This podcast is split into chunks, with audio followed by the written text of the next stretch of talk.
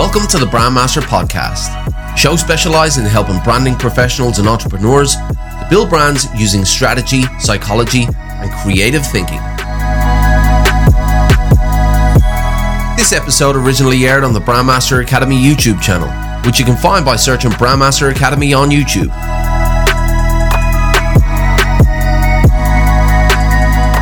What's up, brand builders? Stephen Houraghan here at brandmasteracademy.com, and in this video, you're going to learn how to speak to your clients about budgets so you can filter out those that can afford you and convert more that can.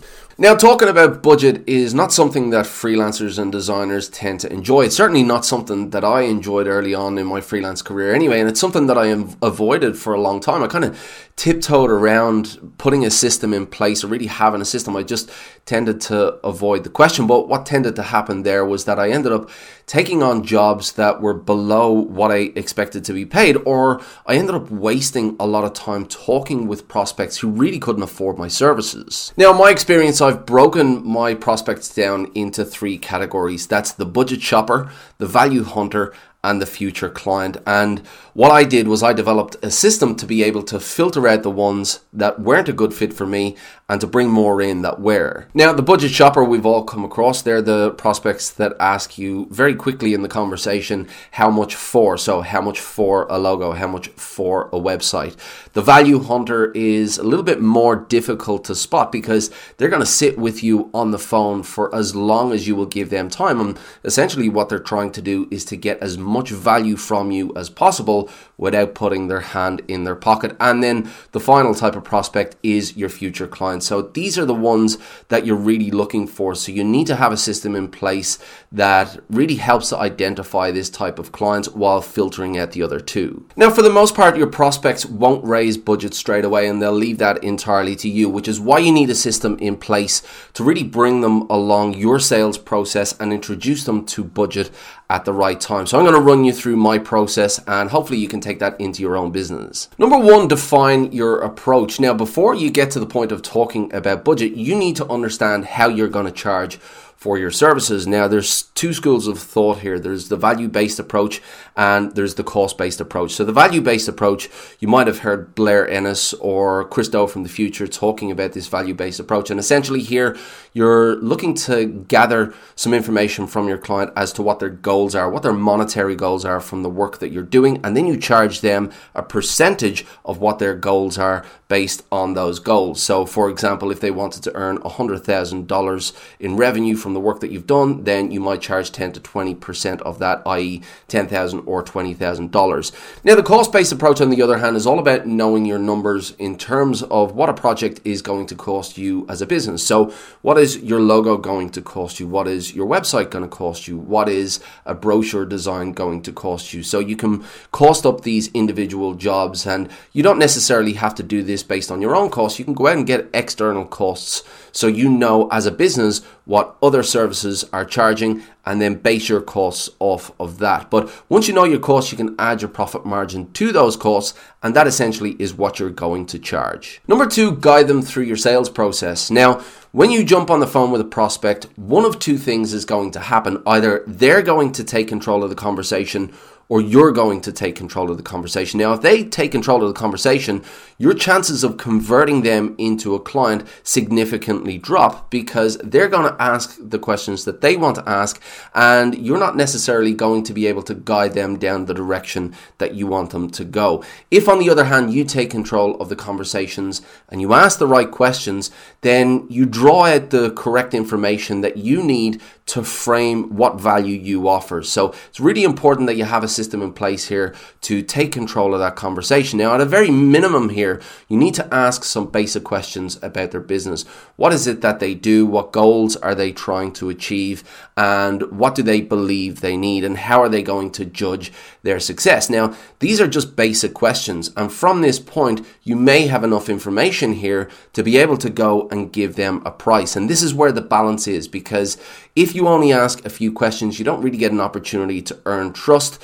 But if you ask more and more questions, you're really going down the road of a discovery session. So it's really important here that you personally you get a system that works for you to be able to ask enough questions to get the information that you need, but to also demonstrate that authority, that expertise, and to really earn trust. And if you do this well, if you get the balance right, then the costing that you put in front of them will be better received. Now, this is a fine balance here. Remember, those value hunters are out there and they'll sit on the phone all day with you, hoping that they're going to get some value without having to put their hand in their pocket. But at the same time, this might be that future client that you're talking to. So you need to get that balance right of taking the time to nurture them over the phone and to ask the right amount of questions so that they can see that you know what you're talking about. They can see that expertise and authority and that you are the one they need to do business with. Number three, introduce your price with bracketing. Now, what you want to do is you want to speak about your price verbally. You want to speak about their budget verbally. You don't just want to jump off the phone and send them over a proposal because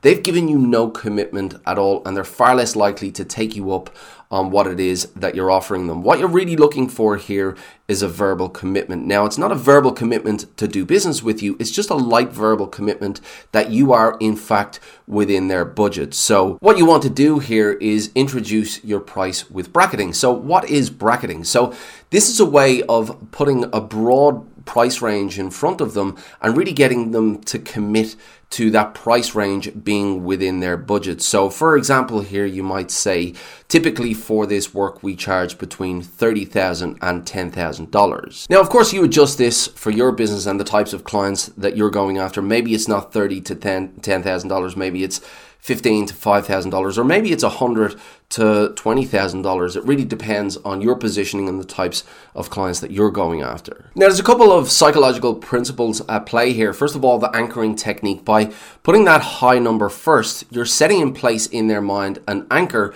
as to what your services really cost. And then when you introduce the lower level of that price bracket, it will seem a lot more affordable to them. So within this technique as well, you also have the contrast principle. So by placing that high ticket number first and then introducing the lower ticket number afterwards, then the contrast between the two seems greater as well. So you're using both the anchoring technique and the contrast principle here. Now, once you put that price in front of them, you want to ask them a very simple question.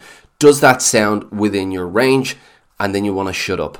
You want to give them time to come back and answer. If you interrupt them first before they've come back and given you that answer, then you'll have jeopardized your own efforts. What you want from them here is a commitment that, yes, it is within their range, and that really increases your chance that when you do put a proposal in front of them later on, they will go with that proposal. The key here is that verbal commitment that, yes, this price range is within their budget. Now, if it's not within your budget, well, then that's okay because what you've done is you've filtered out a client that you don't want to work with. You only want to work with clients who can afford your services and if your price is not within their budget, then you will have saved yourself a huge amount of time.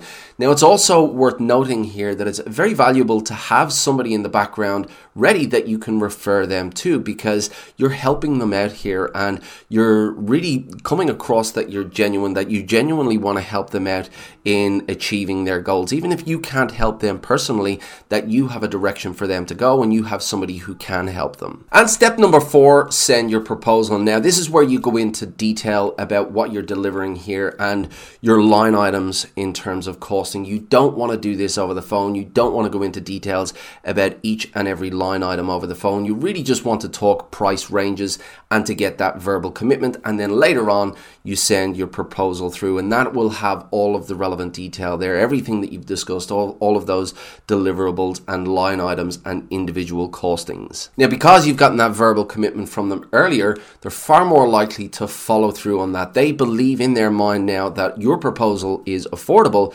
because they've told you it's affordable. They've told you it's within that range. So that's why you really want to get that commitment to that price bracketing earlier on before you send that proposal. Now, no matter how you feel about this, there's absolutely no getting around it. You need to be able to speak to your prospects about budget, you need to be able to speak to them about price, and you need to have a sales system in place because you have a business, you need new clients, so you need a system to bring those clients in. If you take the time to develop those skills and learn how to discuss budget and pricing with your clients, client, you might even get good at it and grow your business.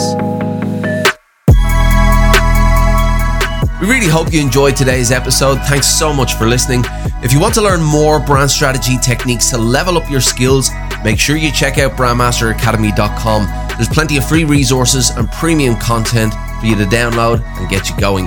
If you'd like to join our Facebook group full of like minded brand strategists, all learning from each other, then find us by searching for the Brand Strategy Community, where you can find exclusive content for members as well. If you enjoyed this content, please be sure to give us an honest review on iTunes, Stitcher, or wherever you listened, and make sure you tune in for the next episode of the Brandmaster Podcast.